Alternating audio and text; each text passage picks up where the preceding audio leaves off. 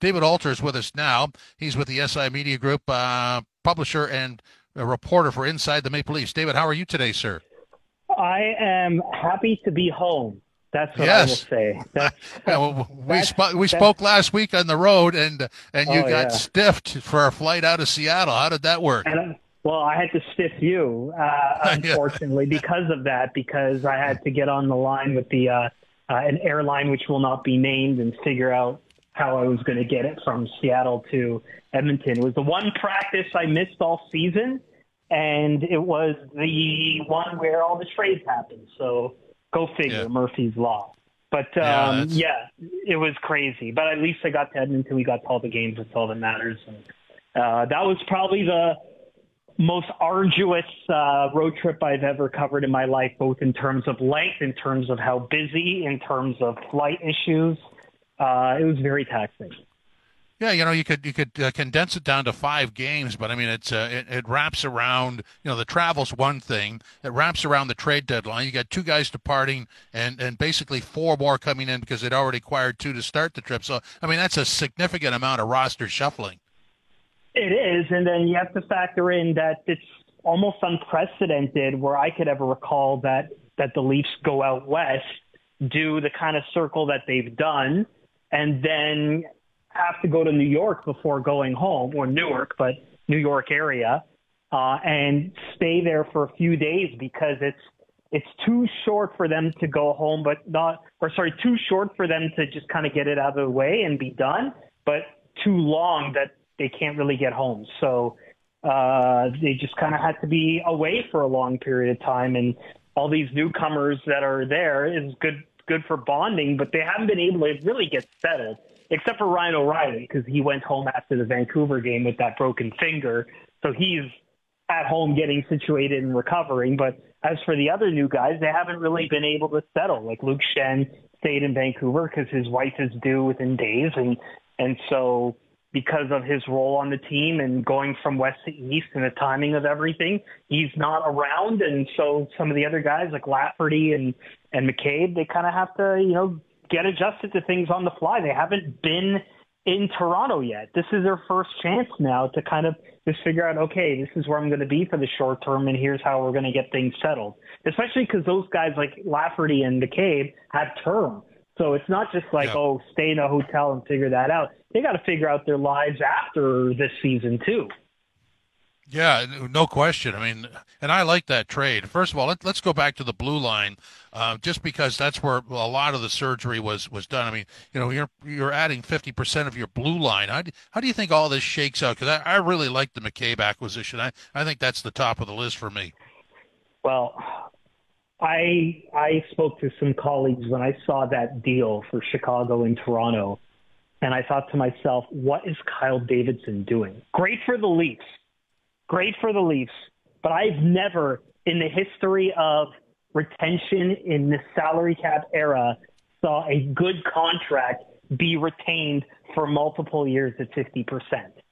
The Leafs couldn't even get 50% retained on a bad contract in Matt Murray. Like I, I was just stunned. And like for what the return was when you looked at everything else, it was just a bad deal. Yeah, I get Chicago's tanking. They may not care, but they may care in 24, 25. It, may not take that long to tank. And, you know, their fans would probably want that extra $2 million. But sure, they did, they gifted the Leafs half the contract. That's just an incredible, uh, pull by Kyle Dubas to, to get a quality defenseman, but one that's going to be cheap for a few years, uh, just because of the the whole retention there, and for really not a lot. And Sam Lafferty's got an additional year after this year, and you saw what he can do from a speed and depth standpoint up the middle in a pinch last night in Newark. So, uh, yeah, really good deal to not give up very much. And uh, some of the other moves they, they were able to make, they, they recouped in some of the draft capital. But uh, yeah, just um, I, I don't know what was in it for Chicago that I think they could have parted with contracts and gotten first round picks without retaining that much in the game. I've never seen that before, and we probably won't even see it again because I was just stunned that Chicago was taking 50% of a good contract for really not a lot in return. Well, and the way that uh, blue line stacks up, I mean, there's uh, it, it does project forward. It's not. Uh, I mean, a lot of it's done for this year, but but there's a lot of it moves forward into next year without having to do any work there. I mean, Schenn and Holl are the UFAs, and, and I, I, I want to believe that Schenn stays around. I don't know much about Holl's situation, but Schenn's had a dollar figure that they could easily re-sign him. But but in terms of right now, the pairings, uh, what we saw last night, uh, you know, how would you go forward with that? And then you've got Schenn and Gustafsson to, to, to put in there as well. How does all this work?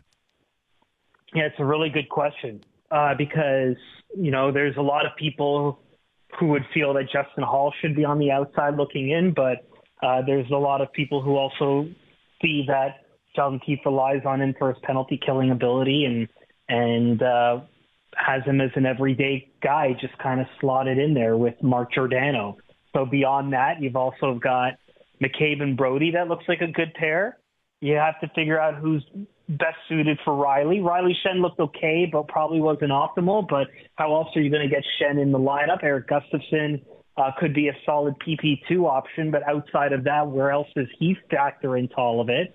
Um, I think Timothy Liljegren has earned the right to be an everyday defenseman, and until his play slips, uh, then you kind of make those moves. But I get it; you kind of have to have everyone kind of factored in. But I think it's also who gets the best out of Morgan Rielly right now, because as they're factoring in those other four guys, they have to kind of figure out okay, where's Rielly going to go back? Is he going to go back with TJ Brodie eventually, or is McCabe the now the number one on the left side?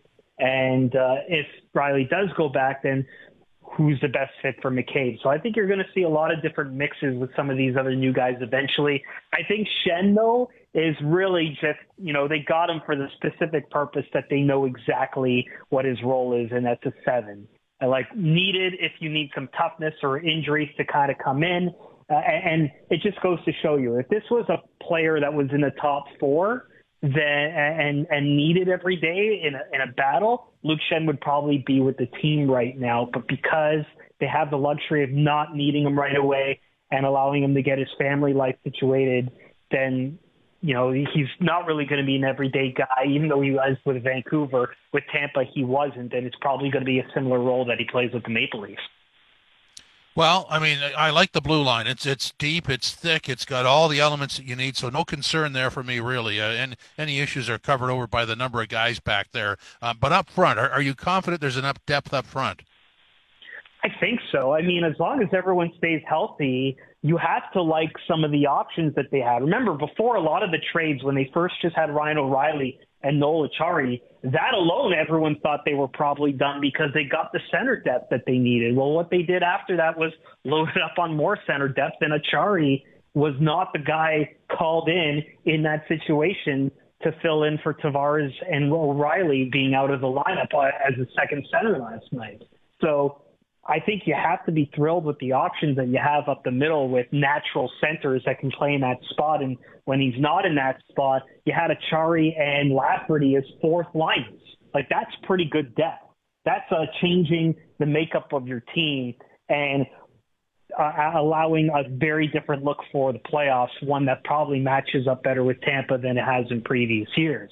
So you have to like the depth there. It's just a matter of can they stay healthy and can they get it going. Uh, in the regular season, yeah, they've been pulling out wins, but it hasn't been pretty, right? So as long as they get that sorted out between now and the playoffs, that's important because I'm a firm believer that the way teams play post deadline is the truest reflection of of what kind of success they're going to have. And so the fact that they have been playing a little bit worse is not a great sign, but it's still early. Yeah, that that trade deadline is the, is the best line in the sand in the business. I mean, you think 100%. back to uh, this thing happened on Friday. Uh, it, it, seems like it was a year ago. I mean, the, the the gap between when that thing ends and what happens next is quick, isn't it?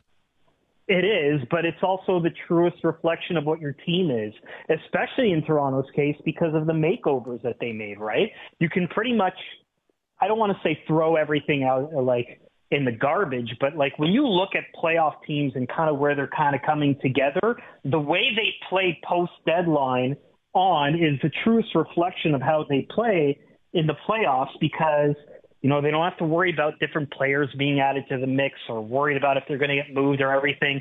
their their mind is just clear to focus on what's ahead, and that's the playoffs, and kind of figuring out a chemistry and a way to gel together so that you're playing and ramping up your best hockey at that point. And so, you know, I, I even remember that Tampa team that that crashed out in 2019 uh, when they won the President's Cup. They had the President's Trophy. They they had it locked up pretty early, but they didn't play very well the last month, and so that carried over. They struggled in the playoffs, and they were out pretty quickly in four games. So um, this is an important time right now.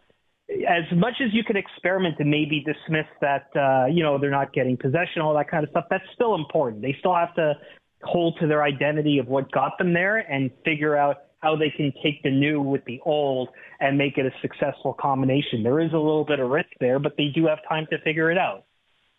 David, thanks very much for stopping by. Appreciate it. Uh, you got it.